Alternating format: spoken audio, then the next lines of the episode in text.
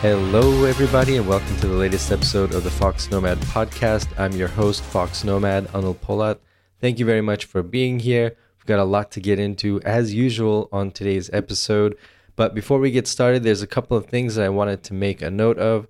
For those of you who might still be traveling or stuck somewhere, or know somebody who is traveling and or stuck somewhere, I've had a, I created a page on my website on Foxnomad dot com that has all of the different visa exceptions and rules related to coronavirus, related to flight cancellations for many countries in the world on my site, and that page is continuously updated.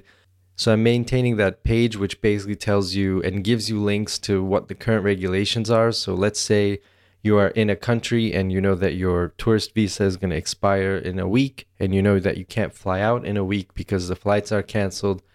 That's how X country is handling that situation. You can take a look at all the countries I have on there. Right now, we've got United States, Mexico, China, uh, European Union, U K, Turkey, Australia, South Africa. A whole bunch of different countries are on there. If you see something, if you see a country on there that you want information for, just tweet me at FoxNomad or just, or just send me an email, whatever you want to do. Just let me know and I'll try to update the page with the relevant information. If that information is available, give you the link and all of that. So let me know if you know somebody who needs a page like that. Um, it's it's a resource that I have created and that is is up there. Second thing I want to mention is the Best City to Visit Travel Tournament ended last week.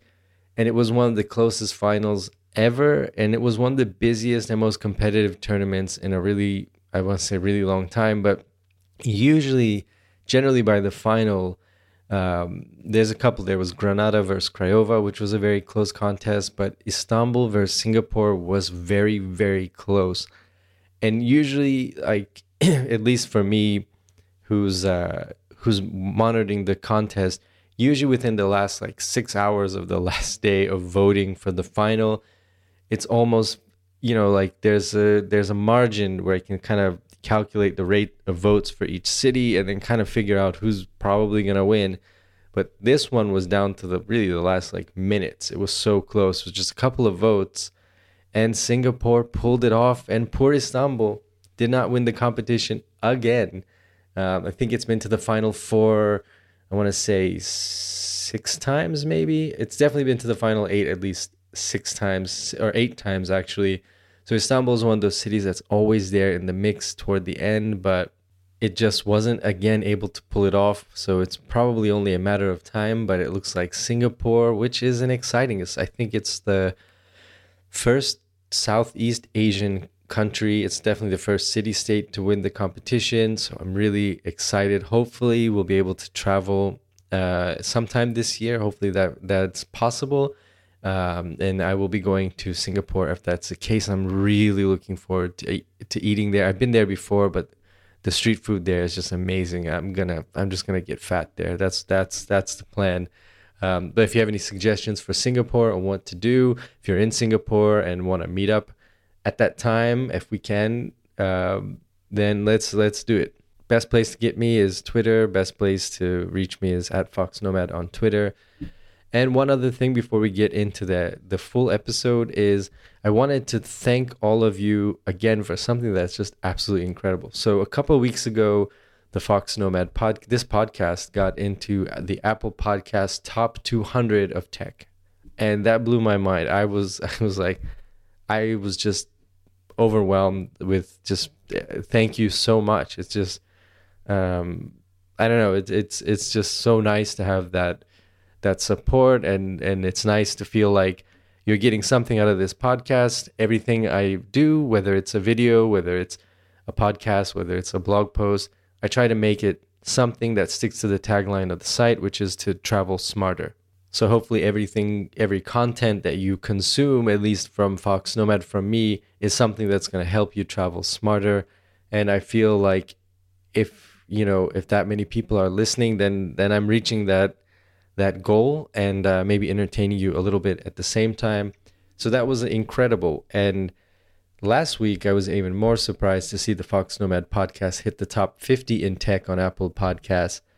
So wow, thank you. Just thank you very much for, for, for listening, for being subscribed and all of that. If you haven't already, I know I'm now I'm, I've complimented you and now I'm going to ask you for a favor. But if you haven't already, if you're listening to this on Apple Podcasts, Spotify, Stitcher, wherever you're listening to this, if you can go and and just give the Foxnomad podcast five stars there, it's uh, it's always a huge help. So leave a five-star review. It's always a huge help for the podcast. Um, so I really appreciate that. And now let's just get into the rest of the episode. So in today's episode, what I'm going to talk about is some give you some quarantine content, but some books and why you might want to read books in particular. So there's a lot of quarantine content going around with book recommendations, but I wanted to get into why you might actually want to read in the first place while you're in lockdown, while you're quarantined. Second thing is I've got a guest, uh, my first my first podcast guest. So we've got Derek Barron, a friend of mine, uh, who writes Wandering Earl, who also runs Wandering Earl Tours. So he's going to join me a little bit later on. We're going to talk about his life, what's going on in Indonesia right now, as well as uh, a little bit about the future of travel. So we're going to get into that. And then finally, we're going to talk about a little bit about Zoom security, but I want to take my cybersecurity expertise. I want to zoom out a little bit and talk about it more in general so it helps you understand why these kind of things happen with companies like Zoom, why they have these seemingly massive security gaps and what's going on. So I just want to talk a little bit about that and then wrap up with a small little discussion of should you order tech right now, because there are a lot of good deals on tech right now, which you may or may not be able to get due to shipping restrictions within a short period of time. But I want to talk a little bit about whether or not you should take advantage of those deals or wait a couple months and see if you want to wait for some of the newer products coming out. But first, let's get into why read. So I've got a whole bunch of quarantine content that I want to share with you, but I want to talk a little bit about an interview I saw with my Michael Franzese or Franzese. It, it depend. I've heard his name and him pronounce his name um, differently, or maybe I've just heard it differently. But so for those of you who don't know, Michael Franzese um, is was a capo in the uh, Colombo crime family, which is one of the five main mafia families in New York. Um, if you look, if you've, if you know Goodfellas, if you've seen Goodfellas, there's a scene early on in the movie where Henry Hill is introducing everybody as he walks by, and there's like, uh, he's naming all these mobsters. Out of all those mobsters, Michael Franzese is the only one who's still alive, but he is in that scene. So he's actually mentioned in that scene. Um, and at the age of thirty-five in nineteen eighty-six, Fortune magazine listed Franzese as the number eighteen on its list as the fifty most wealthy and powerful mob bosses. He later claimed at the height of his career, he was making up to eight million dollars a week. In nineteen eighty-six, he was sentenced to ten years in prison on conspiracy charges, released in eighty-nine. But the real reason I'm bringing him up is because he was in solitary confinement for eight years. And he just put out a video through BuzzFeed talking about that experience and giving some quarantine content. He's out of jail now, by the way. He became a born-again Christian and has now been doing podcasts and writing books. And he's been out of jail, I think, since nineteen ninety-five. And it's a, it's a very interesting story. There were hits out on him and all that stuff. And uh, I think everybody, as he's mentioned, most of the people who would want to kill him now are are dead and long gone. He's sixty-eight, sixty-eight years old. Um, but aside from his very interesting story, this video I I found very insightful. So being in eight years in solitary confinement, he had some insights on how to handle quarantine, which is kind of not not really like solitary. I mean, it's not like that, but it, it is. There are some similarities there. One of the things he mentioned, aside from doing exercise and um, also like working out as much as you can, is why you should read books. So he talked a lot about reading, and he said without books, he would have gone crazy. He wouldn't have been able to do it. And he says that books transport you from where you are. So they mentally take you from a situation. It's it's an active form of of thinking that that allows you to remove yourself mentally from the place you are physically. And it it does a lot to fire your imagination, your the neurons that work on your imagination, and it helps uh, flex your concentration muscles as well, which is more difficult for us, I think, as time goes on, because we're so used to things like uh, social media and like small like video clips, and we're easily uh, consuming information like that. And I found a couple of articles as to why you want to read, and this is even over audiobooks and stuff. So like what the benefits of reading actually are. It's very interesting. So on this Mental Floss article, which is the six benefits of reading every day, it says it can boost your intelligence. Um, when two twins shared the same genes and home environments, early reading skills appeared to be the factor that decided which twin would be better at both verbal tests and nonverbal tests like reasoning tests. Because reading ability is something that's learned, the study authors concluded that more emphasis should be placed on teaching strong reading skills to young children. And I think that's pretty intuitive that, that the more you read, the more intelligent you become, because you are really using your brain. And I have read, I'm going to see, this is one of, reading is one of the most difficult mental, the, one of the most difficult things that your mind actually has to ever do. And there is, there's something I read a long time ago, so I can't, I couldn't find the source, so I don't remember which book it was in, but that reading is the most difficult concept that the human brain has to learn. So it's the most mentally intensive thing that we ever learn. A couple of other benefits of reading. One that the second one is that it helps increase empathy.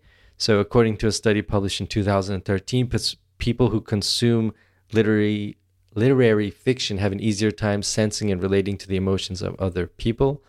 The third thing is it can lower stress. So if you're feeling stressed at the long at the end of a long day, it says cracking open a book is a good way to wind down. A two thousand nine study found that reading for just thirty minutes has similar stress-reducing effects to doing thirty minutes of yoga, which I think is, uh, is well, that's amazing. So the fourth thing, and it says reading may change your brain. A two thousand thirteen study discovered that when people read fiction with a strong narrative and plot, their brains continue to behave differently hours, even days later. The brains of readers showed increased connectivity in the left temporal cortex, the region responsible for language receptivity, even hours after they stopped reading. This suggests that reading can train the mind and boost neural function through a process that's similar to muscle memory. The fifth reason that you should be reading every day is reading is an excuse to put away your phone at night. If you're too busy reading during the day, it says reading a physical book before going to bed is a great alternative to sc- to scrolling through your phone, something that, you know, we all do. Research has shown that a smartphone research has shown that smartphone use at night makes it harder for people to fall asleep and leads to an overall decline in sleep quality. Some experts say reading books, on the other hand, can have relaxing effects, making it an ideal bedtime activity. And the last thing from this Mental Floss article is it says reading doesn't have to be a solitary activity. When parents read out loud to their children, they can pass on the benefits of reading and encourage meaningful interactions. To reap the positive benefits of reading to kids, parents should stick to physical picture books. A recent study found that print books, in contrast to tablets and e-readers, can promote the deepest connections between caretakers and children. I'm going to leave a link to this article, which has all of its sources linked as well. So it's got Psychology Today, Science Daily, from Emory University Studies, Huffington Post, C N N, Journal of College and Teaching and Learning, The Guardian. There's a bunch of All of these uh, studies are cited here. And another reason why you might want to read as opposed to listening to an audiobook or using a physical book as opposed to a tablet as well, it says this. It says, so a two thousand sixteen study, users used e-readers rather than traditional print books, and there's some evidence that reading on a screen reduces learning and comprehension compared to reading from printed text. If you're wondering why printed books, sorry, might be better than screen-based reading, it might have the ability to gauge where you are in an electronic book. As you are reading a narrative, the sequence of events is important, and knowing where you are in the book helps you build that arc of the narrative, says this uh, professor of psychology at the University of Virginia. While e-readers try to replicate this by telling you how much of a book you have left, the percentage of time left, or the page you're on, it doesn't seem to have the same narrative orienting effect as reading from a traditional book. Another consideration is whether reading or listening to text. So this is why reading is different than listening to an audiobook. It says our minds occasionally wander. Seconds or minutes can pass before we snap out of these little mo- mental sojourns and refocus our attention, says David Daniel, a professor of psychology at James Madison University and a member of the National Academy of Sciences project aimed at understanding how people learn. It says, if you are reading, it's pretty easy to go back and find the point at which you zoned out. It's not so easy if you're listening to a recording, Daniel says, especially if you're grappling with complicated text. The ability to quickly backtrack and re-examine the material may aid learning, and this is likely easier to do well while reading than while listening. Turning the page of a book also gives you a slight break, he said. The brief pause may create space for your brain to store or savor the information that you are absorbing. Fascinating, really, all that's fascinating. There's a couple of other articles I'll link to just in the show notes, why listening to a book is not the same as reading it. Basically, that article in Psychology Today comes down to listening is a passive activity, whereas reading is an active activity. You, when you listen, you are just absorbing content. When you read, your brain actually is doing a lot more work. So it's an active process. You've got to look at the words, you've got to comprehend them, you've got to imagine what you're reading, and so on. So I just thought those were very, very interesting. And also, I did pull up, I'm going to see if I can find it. So we've talked a lot about reading and how much it causes your brain to work. And obviously, work requires energy. So where is that energy going? Does it actually burn more calories to read rather than just sitting on the couch and watching T V? And the basic answer is yes, according to this Time magazine article. Ewan McNay, an associate professor of psychology and behavioral neuroscience at the University of Albany. He says, you will in fact burn more energy during an intense cognitive task than you would vegging out on T V, than you would vegging out watching T V. But in the context of an overall person's energy expenditure, the difference in calorie burn from one mental task to another is a tiny amount, he adds. He says, while the brain just represents two percent of a person's total body weight, it accounts for twenty percent of our energy use overall. That means in a typical day, we use three hundred twenty calories just to think. That's that's good. So if we read more, if we think more, you would think we would burn more calories. And it says different different mental states and tasks can subtly affect the way the brain consumes energy. If I were to put you in a scanner and we looked at what's going on in your brain while in front of a T V or doing a crossword, your brain's activity would change if we gave you a demanding task, and it would require more energy. However, he said, while you might think this is a good way to lose weight, it's probably not, because any changes in brain activity and energy during a tough mental task are minute, maybe a five percent change against the backdrop of all brain activity. He said, even if you were to keep your brain immersed in difficult mental pursuits all day long, this five percent change wouldn't add up much. Calorie-wise, it would be very modest. But hey, it does burn a couple of extra calories. He said, if you are doing cognitively challenging work for eight hours, it will burn about one hundred extra calories. Than a person just watching T V or daydreaming for the same amount of time. But we're talking about eight hours of learning a new instrument, like a new musical instrument or something like that. So anyway, it does burn a little bit of extra calories. I guess any calorie, any extra calorie burn is, hey, that's not a bad thing. So now that we've talked a lot about why you should read, I want to give you a couple of quick book recommendations and a little bit of extra quarantine content. First of all, I'm going to start out with this book by Brian Greene, which I mentioned on other episodes of the podcast. That book is called Until the End of Time. It's basically from the Big Bang all the way to the present day, uh, talking about the physics of basically from the beginning of existence to now to human evolution. It is so well written. It is such a fun book to read, whether you are hardcore into science and whether you're not so science literate. The way Brian Greene explains anything. I mean, you should just, if you look him up on YouTube or on, on a podcast interviews he's done, he's fantastic. He's just such a great, he's so enthusiastic, but he explains the material so well and with using analogies that are so uh, visceral, that makes so much sense. I, I just love this book. I think it's a great read. Um, the next book I'll recommend is, it's called Anonymous, and it is about that hacker group Anonymous, which you might remember from about ten years ago. It's about how that group came to be and how the group fell apart, um, which is a very fascinating story. And then there's this other book called How to Catch a Russian Spy. Now, this is the true story of a young guy whose family had a bookstore in New York City in the nineteen seventies, and they would occasionally be visited by the Russian consulate, I guess at that time, Soviet Union, Uh, consulate or was nearby, and so they would come in and ask for books and ask for documents. This was before Google, so um, they would get information. And uh, anyway, the, the F B I became aware of this, and his family worked uh, to just sort of provide them information, what kind of uh, books and what kind of studies and documents that these Russians were asking for. So the family would provide that to the F B I. But later on, the son, as the family gets older, and this is a completely true story, later on as the son got older, he wanted to be more involved, and he becomes a spy, becomes almost a double agent. It is one of the most fun and fascinating reads ever. The book is very recent as well. So this is, we're not talking about this happening all in the seventies. This is like ten years ago that these things were happening. It is absolutely fascinating. It's it's a really fun read, so I highly recommend that you take a look at that. Um, there's so many other books on my list, um, so I'm just going to go through those very quickly. There's The Dictator's Handbook, if you're interested in politics.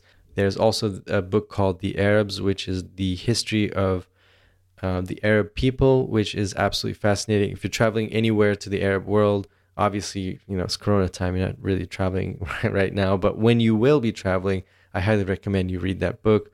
A few others, if you are a sports person, if you're into sports, The Sports Gene is one of my favorite books ever. I love that book. Highly recommend you read that. It will dispel a lot of your misconceptions about athletics and genetics. Very fascinating. It's a guy who has studied, uh, genealogist who has studied athletes. He studies the world's top athletes. Due to confidentiality, he can't really talk about who he studied, but I think you get some pretty big hints as to some of the people that he's worked with. They're basically the top of their field in track and swimming and sports in general. And so he studies their genes to find out what makes these people different than like regular people. What what are the differences between us? Like I'm saying us, like you might be an elite athlete, I am not. So what are the differences between, you know, the general population? And then you got these guys like that are running, you know, one hundred meters in less than ten seconds. What's what's the difference? And so uh, the the book goes into that. It's a fun read. It's a travel book as well because he has to travel a lot around the world. So it's very interesting. He goes to Jamaica to study um, this event that they have every year. And I can't remember the name, but it's basically one of the biggest sporting events, if not the biggest sporting event in Jamaica. It's this massive high school track tournament where they take the fastest sprinters from all over Jamaica, from all these high schools, and they have this event every year. And it's like a massive, massive, intense party where people are like singing and dancing in the stands, but it's highly competitive. A lot of track and a lot of people from around the world, but especially like football coaches, N B A coaches are there. Like you have all these scouts from all over the world because they're looking at these these kids were like super fast and they're amazing athletes. And so it's like just major event. And Usain Bolt ran in that competition. All the, basically all the Jamaican Olympic sprinters have been in this competition. So it's really fascinating. Highly recommend you read it. One more that's sort of relevant these days, it's called The End of Illness, which is a book basically all about like, if you want an all-in-one, like how to be healthy book, it's really good. And what I love about this book, the engineer or the scientist in me, what I love about it is that the author says, this is not a book about my opinion. I basically, I have compiled all of the medical knowledge that we have or that we had at the time. This book was written a couple years ago and used these studies to determine what we have a good grasp of and what really works and what really doesn't and what might work and what might not. Really a very interesting read. And, uh, Finally, I've got one other thing, which is the autobiography of Malcolm X, which I I think it has one of the best chapters of a book ever, ever written, ever. Um, and it's really when, uh, you know, I won't give it away. Maybe I'll talk about it in another episode. But I think that book has one of the most profound chapters ever written. And I think everybody should read that book. I, I really do. I think it's very insightful. I think you'll get a lot out of it, and I think it's a very interesting story, both, but especially, you know, from an external, from a historical point of view, but also from the internal journey that takes place. Um, all right, some other non-book related quarantine content. I've got a podcast with Sam Esmail, who is the creator of Mister Robot, which is a fantastic show, which you should binge. Like now, you should be binging that show. But Mister Robot is was a, you know, Rami Malek, Oscar winner, Emmy-winning show, massively popular. Well, not massively popular, but definitely has a ma- massive cult following. Great show, but he didn't get that show until he's a writer, and he didn't get that show until he was like thirty-eight or thirty-nine. He was basically, he said he was absolutely dead broke up until then, but he just kept pushing away at it, pushing away at it. His friends were telling him, man, I, you know, we want to support you. We, we know you're good at this, but this is probably just not going to work out. And he went through his entire thirties, basically just writing and pitching and, you know, like in the Hollywood machine. Uh, he talks a lot in this interview about failure. I'll link to that in the show notes. I think it's good for anybody who's trying anything. I think it's a really good, um, it's a very interesting, both from, if you're into video cinematography, very interesting interview on that. It's about twenty minutes long, but it's also very interesting on his thoughts on failure. Um, and if you have ever done anything difficult, or maybe if you're struggling with something now, you're, you're, you're learning a new language, or you're doing, you're at home quarantine, you're learning new stuff.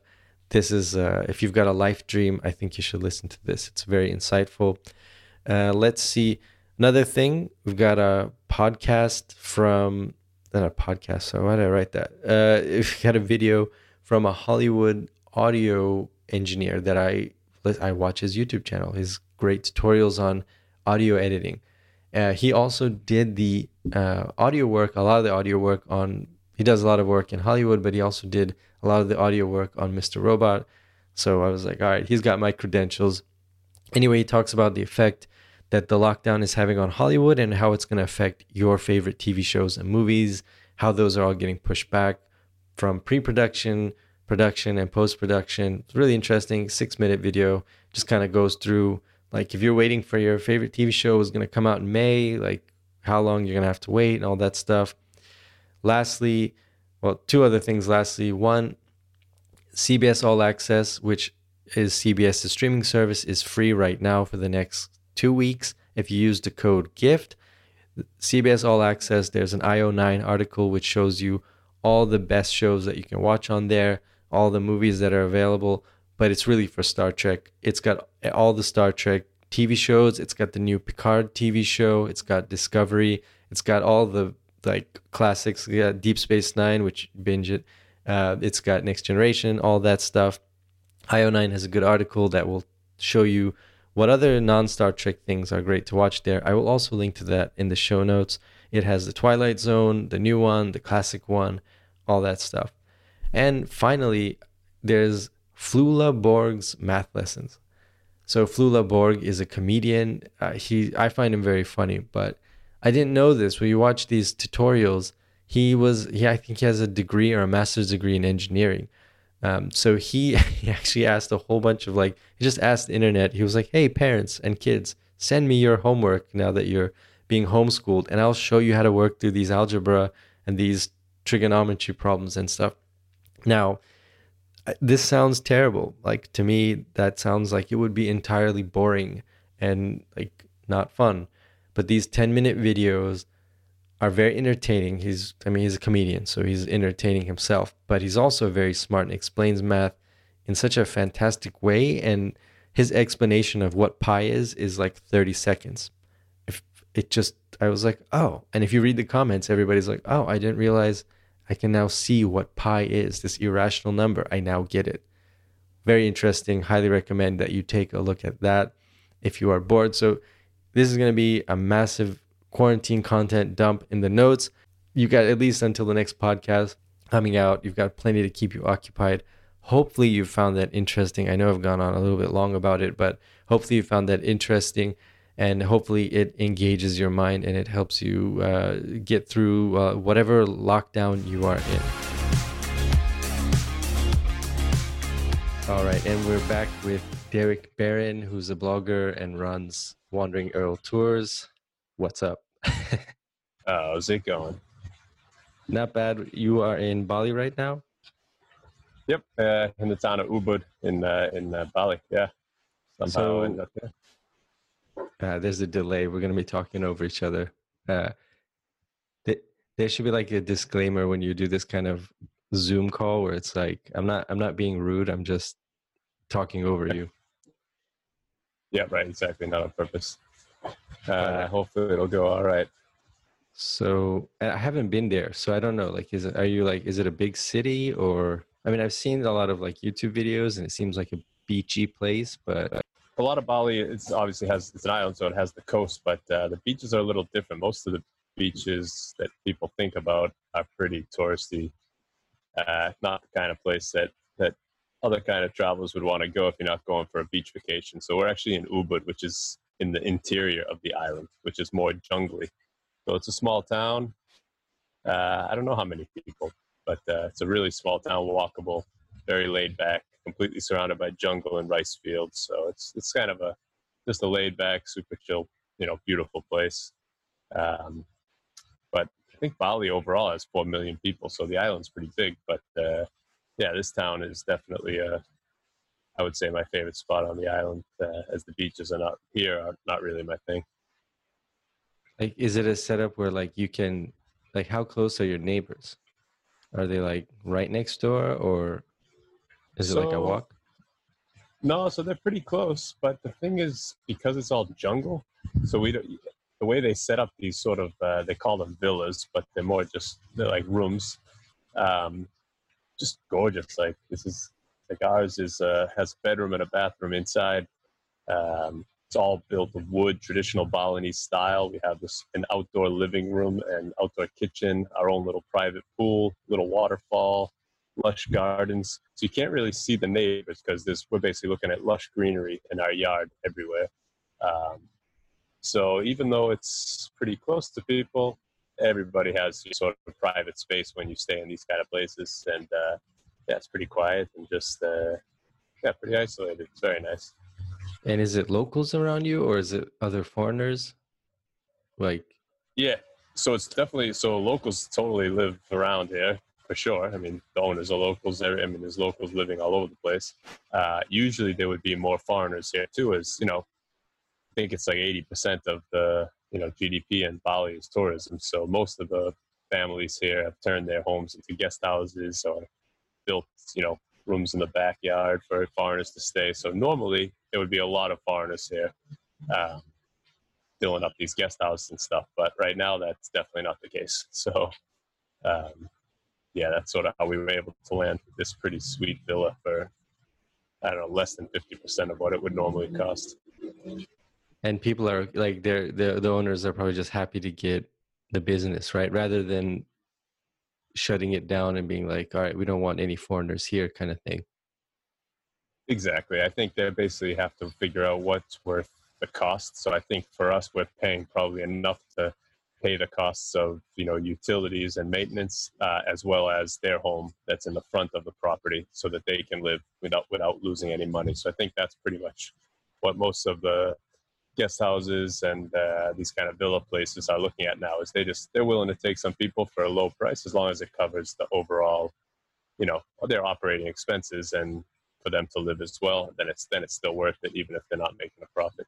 So there's no like lockdown or like, I mean, because like here where I am in Istanbul, like on the weekends now it's like lockdown, like you can't go outside for anything. You're just not allowed to go outside. I think there's like an exception for emergencies, but it's kind of hard to, like, you, you know what I mean? Like, em- emergency bread, I guess. But, like, you can just buy your bread on Friday. But is it locked down there? Is there curfew? No, so there's nothing. So there's literally nothing here on Bali. Um, the only thing that started popping up the last couple of days are roadblocks on some of the streets. So set up by the individual neighborhoods where you, the police are there and you pretty much have to be wearing a mask. And then they spray your hands with sanitizer um in order to pass through, so you need a mask. So now just making sure we're masks anytime we go out. Uh, apart from that, there's no lockdown. They don't want to do it because of the economic impact that it'll have. Um, also, the number of cases are quite low here, um, but instead of a lockdown, I guess what they've done is they've almost shut down Bali. So in order to, foreigners can't come here obviously, and even other Indonesians from other islands are not able to come here unless they actually have an I D that shows they're a local from Bali. So if you don't have that, you can't come here. So pretty much the island itself is isolated. And I think that's that's sort of helping things, and they're hoping that will be sufficient. Yeah, I guess. I mean, I guess it's kind of one of those situations, like when things do open back up again and people start mixing, like, yeah, I wonder how that's going to work, right? Like, because I think everywhere where has to kind of come out of lockdown together, right? For this thing to be, to make sense, at least to me. Yep. So yeah, for sure. Just because if your country is, is fine, Uh, yeah, you don't want to open it up and suddenly take in people from other places that might have been lying about numbers, or you don't really know what the situation is, and and things like that. Um, but I actually was just reading, like ten, ten minutes before we started uh, started this uh, talk, I was just reading that Emirates is now requiring, Emirates Airlines is requiring blood tests uh, at the airport. So they have a ten-minute blood test that shows if you have corona, and hmm. uh, you have to take that in order to be let on the plane. And uh, Etihad Airlines is about to implement a system that's a, I don't get it, but a touchless screen where you sort of hover your hand over the screen and it's able to tell um, if you have any of the symptoms. So those are supposedly going to be implemented in the next couple of weeks. And the idea was to, you know, facilitate travel so that, you know, to start opening it up with as little risk as possible. Yeah, because the blood test takes like seconds. Um... And then the, the, I think the swab test takes like a couple of days, is from what I understand. Yeah. I know the Emirates blood test, they said it'll be ten minutes from when they, when you take it till you get the result. So you just have to go to this area, you take it. But yeah, I think it's definitely different. Uh, I know here in uh, Bali a, a few weeks ago, if you were getting tested at the one main, at the main government hospital, they took it and they would send the sample off to Jakarta, and people were getting results back in fourteen days. So I don't know, man. That's, that's not very efficient.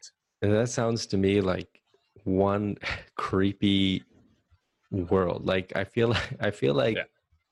I don't know. Like, I feel like that is, that is, this is putting us like into like a weird, like weird situation now where you're giving blood to all of these governments. Like, you, you do you know what I mean? I mean, it seems kind of intrusive, just even for like a layover or to get on a flight.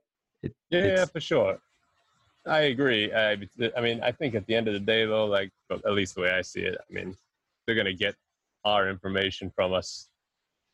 They already do, from ways that we don't realize. So I don't think it's, uh, you know, I mean, it's a tough one. But, uh, I mean, unfortunately, they're going to do it no matter what. And uh, as far as travel goes, I could see that. That's really, I can't think of another option to, to start helping travel, you know, begin again. I don't know what, what other options are out there. Yeah. I mean, just imagine like what they can get. I don't know how much blood they're taking. It's probably going to be just like a, a prick, like a drop of it's blood. Just a finger prick. Yeah. Yeah.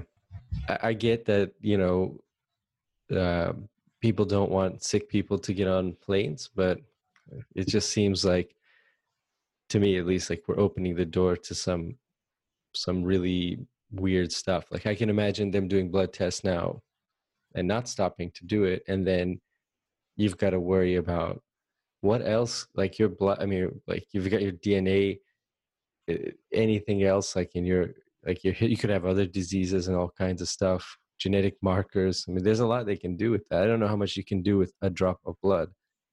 I don't know if they're keeping right. that on record, but I don't know, man. At the same time, look at this, they can't even organize getting masks. Like that's the thing too. That's put also putting a lot of, that's giving a lot of credit to governments and uh, various agencies to be that organized, where, I mean, they can't even, yeah, you can see what the governments pretty much around the world are totally unable to even control the situation on a basic level in terms of healthcare or economy. And I, I think that's giving them almost too much credit to, to think that they would be organized enough to actually gather all that, instantly gather all that blood, do something with it, uh, you know, store the results, do something with it. I, I personally think that's too much, considering that they can't even handle getting masks to the right people. Well, they certainly can't handle getting refunds to people on time. I, I, the airlines yeah. are like, you know, I had, to, I, mean, I had to cancel a flight to Spain like a couple of weeks ago.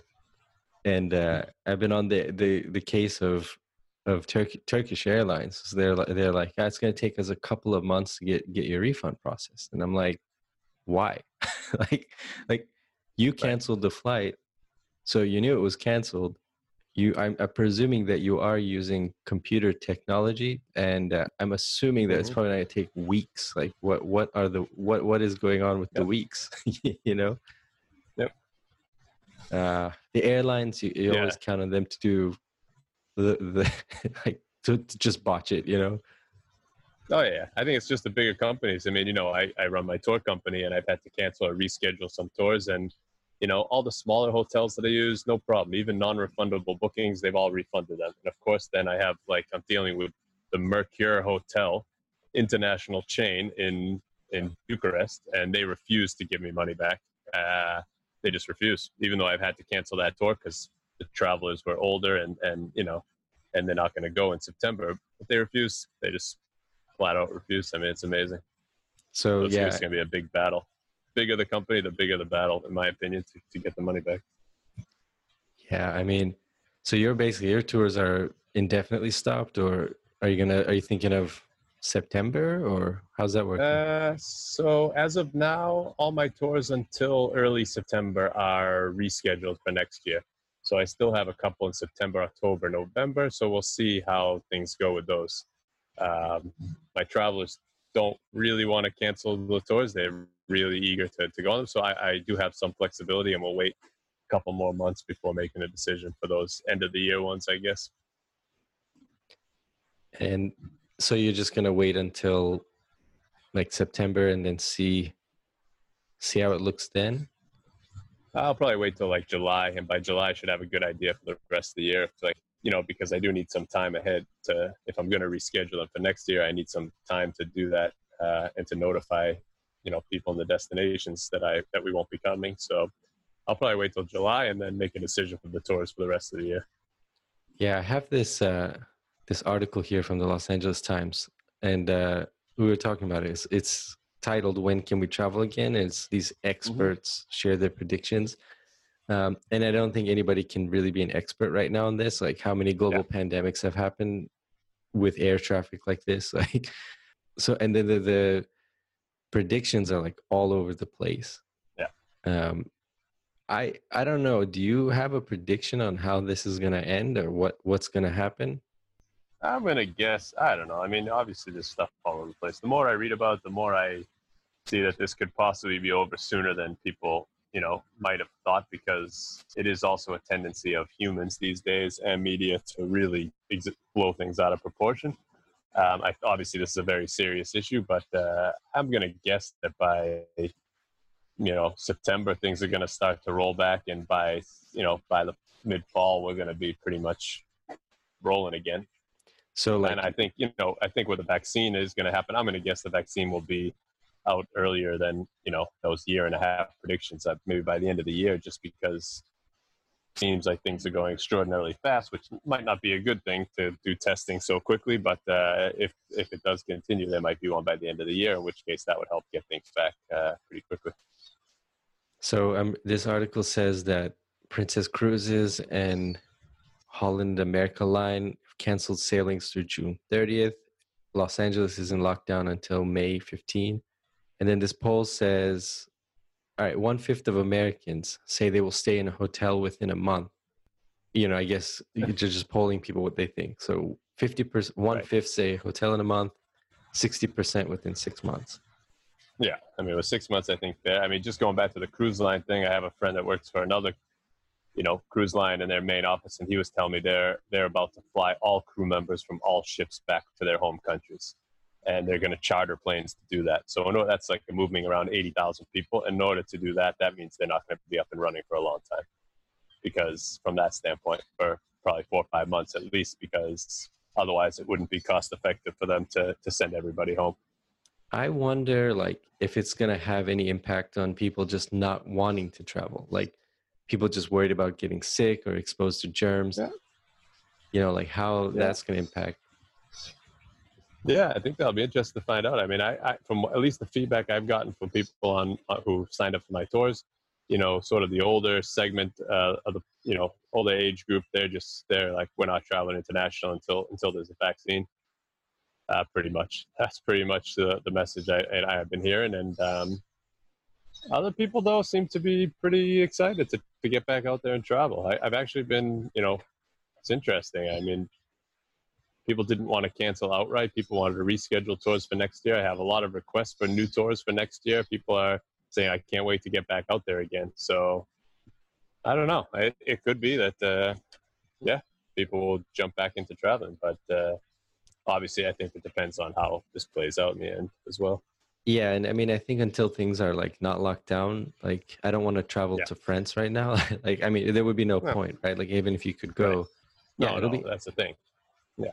It'll be interesting. I think, I suspect that governments, especially in countries like where tourism is, you know, like the main or one of the main economies, I'm going to guess they're going to try to make a push to open things by the end of May. So they want to catch that summer travel season, Northern Hemisphere, sorry, Australia. But like, I'm just guessing there's going to be like this push um, to do that. I know like in the Islamic world, that's going to be the end of Ramadan. So mm-hmm. there's going to be even a stronger push around, I think it's, it's like May twentieth, something like that. So they're going to want to open things up and then try to um, get the tourist season going. And I'm going to guess it's going to be stuff like, we allow people from this country, but not that country, this country and not that country. Right. And it's going to be like a mix of science, like, all right, they're not as, right. this, they have it under control, and politics as well. Like, yeah. I like this country or I don't, you know what I mean? Like, I think it's going to be so, so, yeah, sort of a blend. Sure. Yeah. I mean, I don't know. I did see that like Indonesia's talking already. They, they're, they're coming up with a plan to attract uh, Chinese, Japanese, and South Korean tourists starting in about a month. Uh, if they can, those three countries continue to slow down. Um, at the same time, I guess the one thing that people don't realize with this stuff are all the businesses, right? Most of these businesses that are running hotels and stuff, this, it's not like they can snap their fingers and start up tomorrow when they haven't been operating for over a month or something like that. Um, same with the airlines, right? They can't just start up all their planes that have been sitting on the, you know, in storage for a month or two months. They can't just turn those on tomorrow and run them. I mean, it's not exactly how it works. So there's definitely time involved with just getting planes running again, getting hiring crew. You're going to lose a lot of crew during this uh, during this time. You're going to have to hire new people, train new people. You're going to have to, that's going to be mechanics as well. You're going to need to get the hotels back up and running, get new staff. I mean, there's going to be a lot going into getting tourism up and running again. Yeah, and we're also like, there's like a big assumption that people are going to have the means to travel, because a lot of people, mm-hmm. like crazy amounts of people are losing their jobs, and, and they're not yeah. going to have like the extra money to travel. And like you said, like, you know, an airplane, it's not good. I was reading, the, oh, I wish I had that article. It was like airplanes, you know, it's it's like a car. It's not, but it's even worse for an airplane to just sit. So they're really exactly. designed to like continually be used. And so like, then you have like extra maintenance costs. They're probably running skeleton crews now just to maintain the planes. And yeah, I, I would imagine. But I know some of these airlines that have grounded eighty percent. I mean, some of them, like even South Korea, uh, Korean Air, Airways, they told seventy percent of their workforce to go home for basically the next, I think it was like four months. So, I mean, yeah. that's showing that they're not planning on getting back to full speed anytime soon. Yeah, I do. I, I do think, though, once it starts up again, people are going to forget about this really quick. I, I don't know. I've been wrong. I've been kind of wrong, wrong about my predictions so far. But uh, I think it's going to be like yeah. next April, or I bet in January when they do these, like, you know, like all the, you know, like everywhere, everything is recapping twenty twenty. And it's going to be like, oh, yeah, this happened and that happened. Oh, yeah. And then there was this Corona thing. And you're right. going to be like, what? Really? Oh, yeah. I thought that was like ten years right. ago. You know? uh, I just, and I say that now, and we're probably still going to be locked down in December. No, no. like. I don't know. I think yeah, I think it. We'll see. Yeah, but it's no. I... Apparently, let's see. Rick Steves uh, says, I've seen this article. He says he doesn't think things are going to start up again until twenty twenty-one. Maybe they won't get back to normal. He's tr- he's saying I don't. I'm trying to look for like a specific quote, but I'm kind of. I mean, this is pretty much a, a horrible, like, crappy situation, no matter how you look at it, but. Not traveling for me has been like I've ca- catching up on a lot of stuff I wouldn't have otherwise. Um, it's kind of nice to be in one one place. You, you know what I mean? Like for like somebody like like you too, like you travel so much. All right, yeah. For those of you listening, we just got cut off, which I'm sure that's like, yeah, yeah. Although I, I have to say, Zoom has been pretty decent in terms of the call quality and the connections. Yeah, yeah. No, I've I've been surprised as well. Pretty pretty seamless overall. I still think the interface is really clunky, and it's like, why can't somebody just make this better? Like, why? Right. It's like all these buttons, all the like. It's just not a very nice interface. I know it's business. It was, you know, it's business oriented. Right. The fact that so many people have to jump on Zoom now, of all, and there's no other really. There are good options, right. But you know, it's just, just kind of. And it's, it's like the. They should have think, the team available to to you know. To change it on the go as well. Yeah, I think it's just not a very, uh, you know, it's not a very like pretty interface, but it works, yeah. I guess. Yeah, it definitely works. Obviously, uh, everybody's using it now, so it works. I wonder what's going to happen to their business after this is over. Like, yeah, right.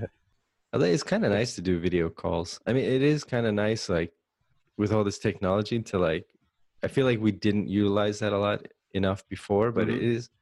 It's kind of nice. Yeah, it's it's pretty cool. I mean, it's been pretty cool. Like, like I said earlier today, just did one with my family. You know, just to hop on with six different people from around the, around the U S It's pretty nice. Yeah, never thought to do that before. I'm trying to think now. I don't. I don't remember what we were talking about. But you're saying about Rick Steves saying it won't get back till two thousand twenty-one.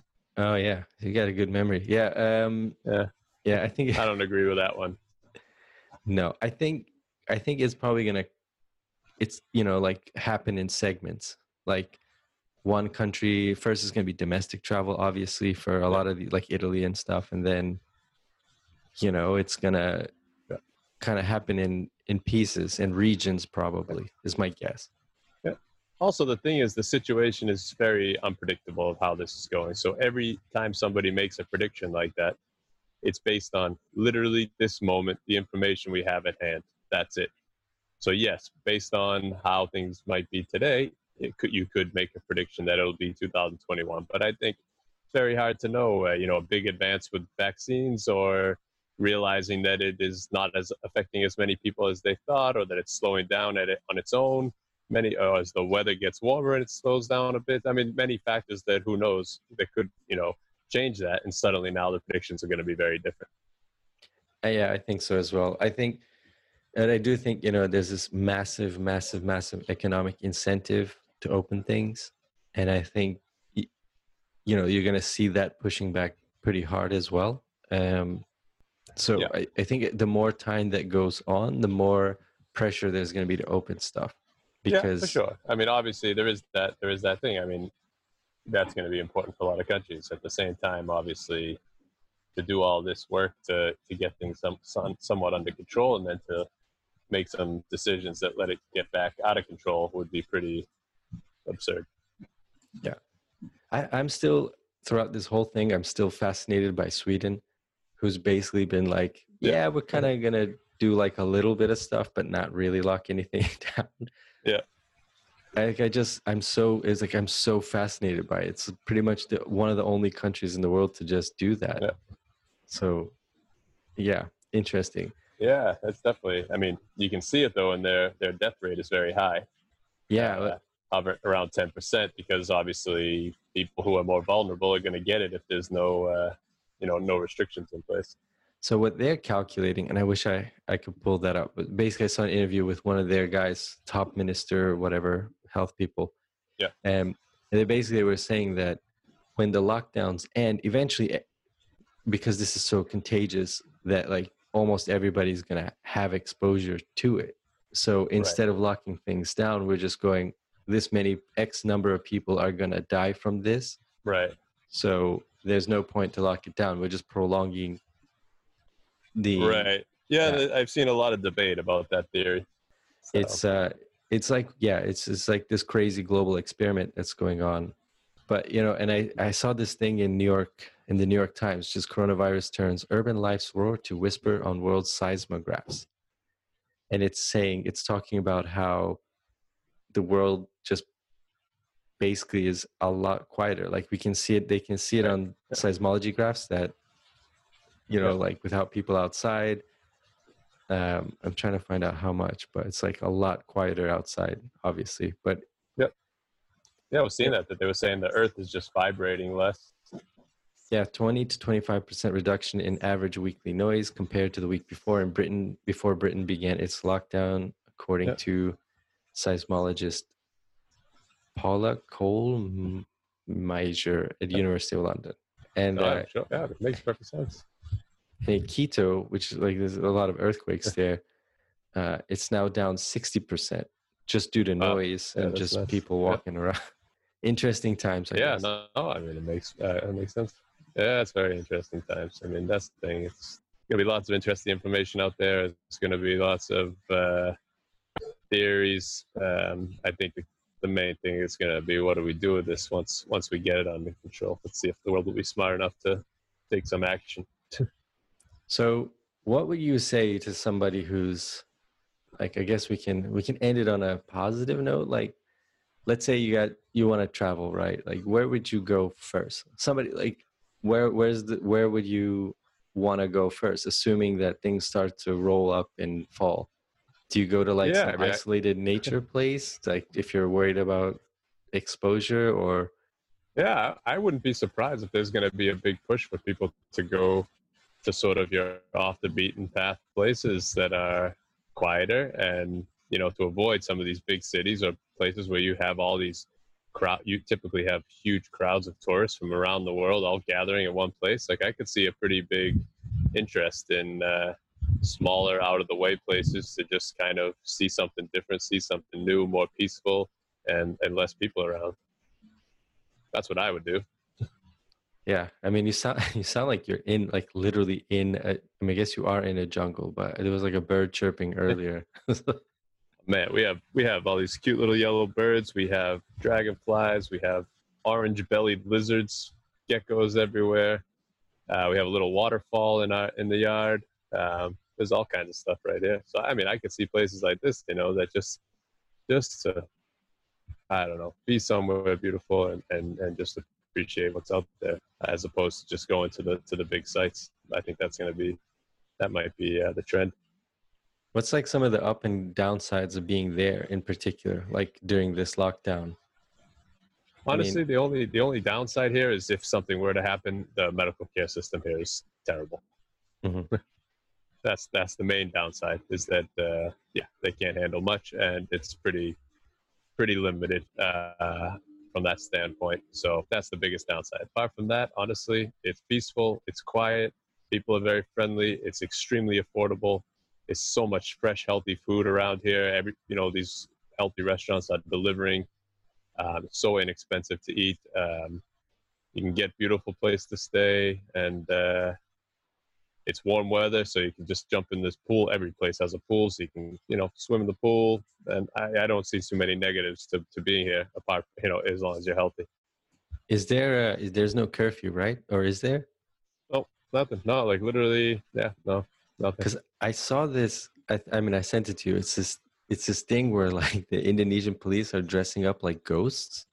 Yeah, I saw that. I think that, and, that's on uh, the island of, of Java, different island.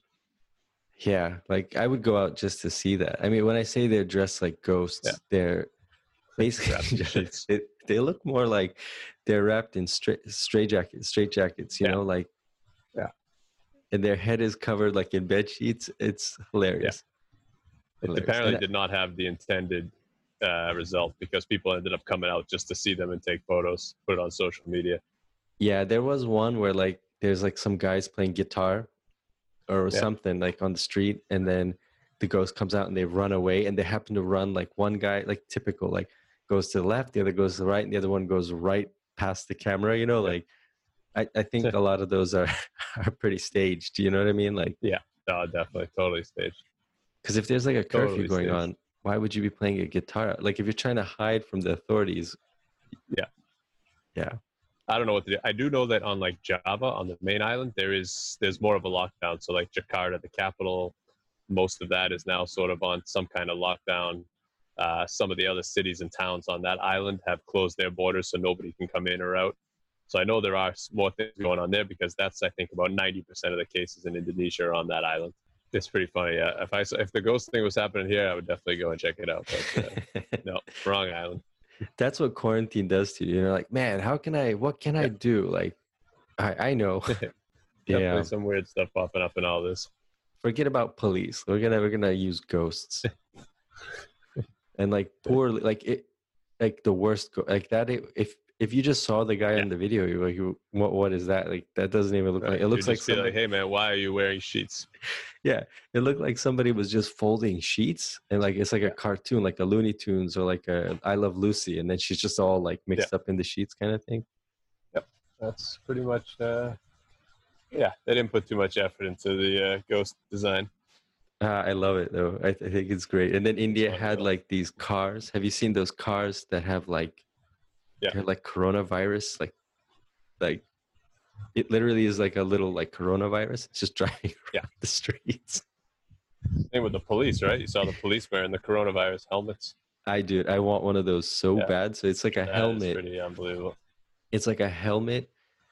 Like a green, I guess it's green, and then it's got these like coronavirus, like the, you know how the coronavirus has like a red arms that stick out of it, and so they're wearing those hats. So I guess to bring awareness, right? Or they just stop. And the dance, like the dancing in the streets, they were they were instructed to act like a virus. So the police are wearing the coronavirus-looking helmets while dancing around the street, acting like a virus in order to scare people or to show people that it's serious. Yeah, it's like, hey man, no, that's a, it. It's like uh, you're you're you're being a little bit too. I just the director's like, you're being yeah. a little bit too D N A. Can you need to be more R N A? Yeah. Just a little bit more R N A, please. Yeah. Okay. Yeah, the virus doesn't move that fast. Yeah. yeah. No, also, less fingers, less fingers. Yeah, more tongue. You're and you're also about a trillion. Like, can you imagine the ad? Like, you know, like they have those like ads for actors, and it's like, yes, yeah. must be one trillionth the size of an uh, atom or whatever. Yeah, you know, you're just a little bit too big, yep. buddy. But we'll go with you. Pretty funny though. Yeah, pretty, pretty yeah. creative. I'll give them that. Yeah, I haven't seen anywhere else doing anything that no. funny, but I'll uh, I'll no, post those no. in the notes if I can. If I can dig those up, that definitely wins. That's ridiculous. Yeah. Uh, we got to get a coronavirus helmet. Yeah, uh, I'm sure it's possible. Oh, anything is possible. Yep. All right, I won't keep you too much longer. Um, but uh, the scams video, I don't know, have you seen the scams two video? No, I haven't seen it yet. Yeah, yeah. yeah. I'll check that out today. Yeah, it came out a few hours yesterday. Cool. Cool. Yeah, yeah, I look forward to seeing that. Um, anything else? What are you up to the rest yeah. of the day? No, the rest of the day I'm gonna go uh I'm gonna go to the shop around the corner, just buy some basic supplies, and then uh yep do my push-up routine, eat some uh healthy dinner. About it. Sounds like a good plan. Yeah, you got a good day ahead? Yeah, I'm gonna record I'm gonna edit this podcast episode, then I'm gonna film That's another good. video with uh With some uh, with some cats. Nice, nice. If you need if you need some kitten footage from here, let me know. Yeah, it's it's. Uh, I, I don't have any humans to interact with at the moment, so we're just going with with different life forms. Right. Fair enough. Yeah. Cool. Fair enough. That works. Well, thank you very much. Um, Anytime, brother. wandering earl dot com, wandering earl tours dot com. Go twenty twenty-one. There we go. Coming up. Not too far away. The year to travel. Oh man, I can't believe like literally like a month ago it was just like making travel plans. Like, yeah, this will blow over. Yeah, yeah. Like less than two months ago, we were in, in India. So. I can't. I still can't believe that. Like, I still yeah. like that. It's funny. Every time I put out a video, people are like, "You shouldn't be traveling." I'm like, "No, no, no. I filmed. I filmed. Well, that was before. Yeah, I filmed it a, a while ago." Like uh, yeah, no, two months ago. That's key. Cool. All right. Well, uh, enjoy. Well, we'll be out there time. again soon, hopefully. Yeah. See you in twenty twenty-four. And yeah, sounds good. All right, man. Talk to you later. All right. Have a good one, brother. You too. Bye. Bye. All right, and we're back now. I want to talk a little bit about probably you're using Zoom at some point, right? Like, are we all using Zoom now? Uh, I know I just said in the last segment that I think the interface of Zoom is clunky. Like it's still, it's just like nobody's made like this really user-friendly interface to to have these video calls, have conference calls and stuff like that. This thing we need really right now. But Zoom has just sort of made it. Zoom was, I guess, the best option. And it's kind of exploded. And th- it, there have been a lot of security and privacy concerns about it. So Bruce Schneier, who's a cryptologist, um, he's also, let's see, he is a fellow and lecturer at Harvard's Kennedy School and a board member of the E F F, which is the Electronic Freedom Foundation. He is an all-around security guru. He publishes his, he's got a blog where he publishes information and, and stories about security and cybersecurity. It's it's it's a very simple site, but it, if you want to learn more about cybersecurity, it's definitely a good place to start. He'll keep you up on the news, kind of get his take on it, and he's very he's one of the world's top experts in the field, so it's definitely worth um, definitely worth checking out. And he wrote this thing about the security implications of Zoom, and I wanted to kind of zoom out. I know, I know, I know, I know, no bad joke. But I want to talk a little bit about, like, not the specifics, because a lot of things have come out on Zoom as far as privacy, security concerns, and they patch stuff. And if you're using Zoom, you know that they've been, like, updating, like, every day. There's now, like, this security privacy policy that pops up and one of the updates and all this stuff. And there's even this little security tab at the bottom of the Zoom window. But I wanted to talk about, like, why these things happen. Because when these things happen, I think a lot of the public reaction is, how could they be doing this? Why is this such a mess? And obviously they didn't expect the pandemic to happen. They didn't expect their business to just like blow up. But it makes you wonder like why these security considerations were there in the first place. And I wanted to share this article with you and kind of give you my thoughts as somebody who is an expert in the field as well. So basically, uh, Bruce says Zoom's problems fall into three broad buckets. The first is bad privacy practices. The second is bad security practices, and the third is bad user configurations. So he says privacy first.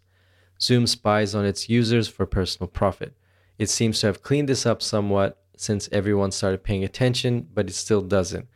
The company collects a laundry list of data about you, including username, physical address, email address, phone number, job information, Facebook profile information, computer or phone specs, I P address, and any other information you create or upload, and it uses all of this surveillance data for profit against your interests.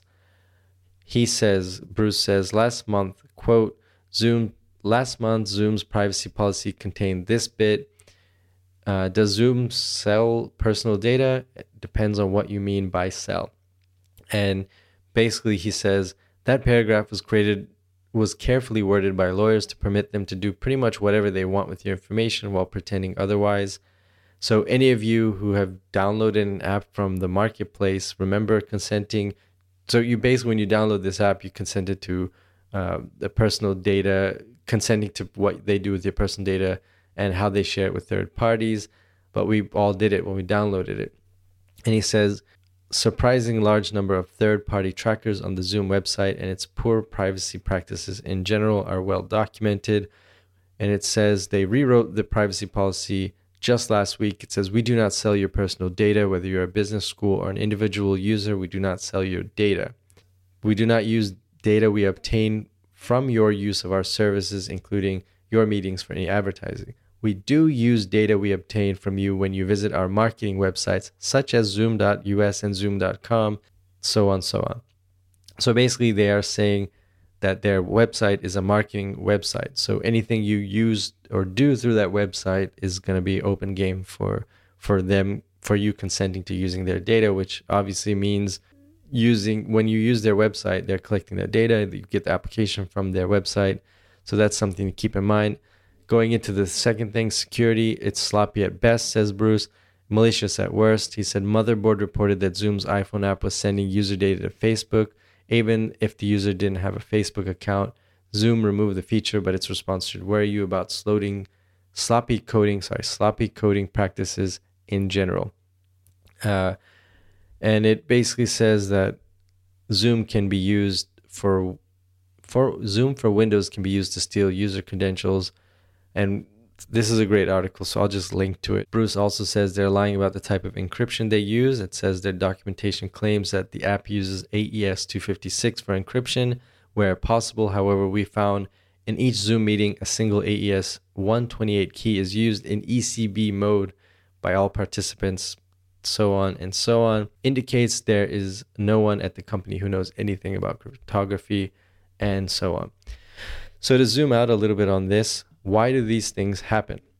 You might be wondering, Zoom, why do they, these things happen?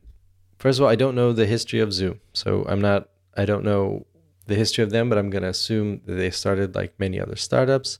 You've got a small team, you've got an idea. The first thing that that idea is, we want to make a great conferencing app because we see a need in the market and we're going to make it. And so when you're developing something, developing anything, I mean, I have developed now really ten applications for iOS and Android, foxnomad dot com slash apps if you want to check any of those out. So when you first develop something, you come up with an idea, you draw it on paper, and you go, all right, these are the things I wanted to do. You start coding it, and when you code it, you realize there's some things that are either difficult to do or that don't work as well as you imagined originally. And then there's the user interface that you have to put on top of that so it's easy to use and it makes sense.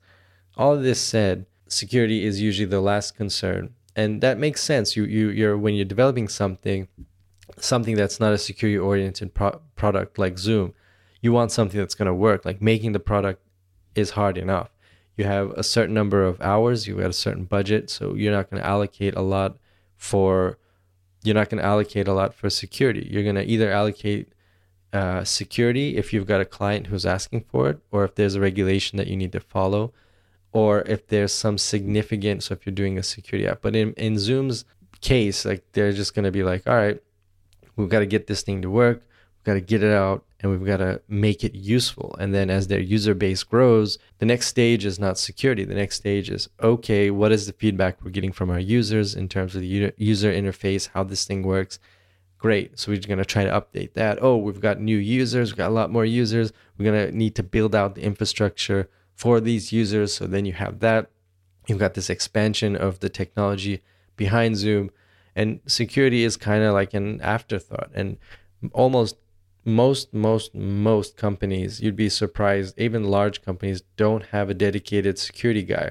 They don't have somebody who's a security engineer or a security consultant who helps them with the security. And it's not the same thing as being a computer programmer or being an I T specialist. Security is its own thing. Yes, those uh, developers and those I T guys might know about security, but it's definitely not their expertise. It's a, it's a different track now. If you're in university, it's sort of a different mindset. So it's a different approach to looking at stuff. And security often means we're going to have to take extra work hours to to fix something, to do something. We've got to convince management that we need to do this, because management is probably not going to be very security savvy. They're not going to understand why you need to spend two weeks to reroute this encryption thing, and it's going to slow the system. Like, why are we doing this? It's not bringing us any revenue, and so on.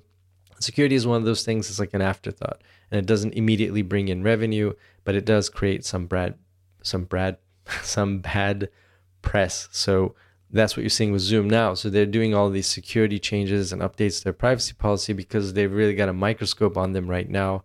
They want to keep that good public, they want to keep that good public faith. And a couple of school systems in the United States and a couple of governments have banned its use for official for official use. And so Zoom is now trying to play catch up. Obviously, they didn't see this coming. They didn't see the pandemic coming, and it was good enough until now because they had a huge user user base anyway.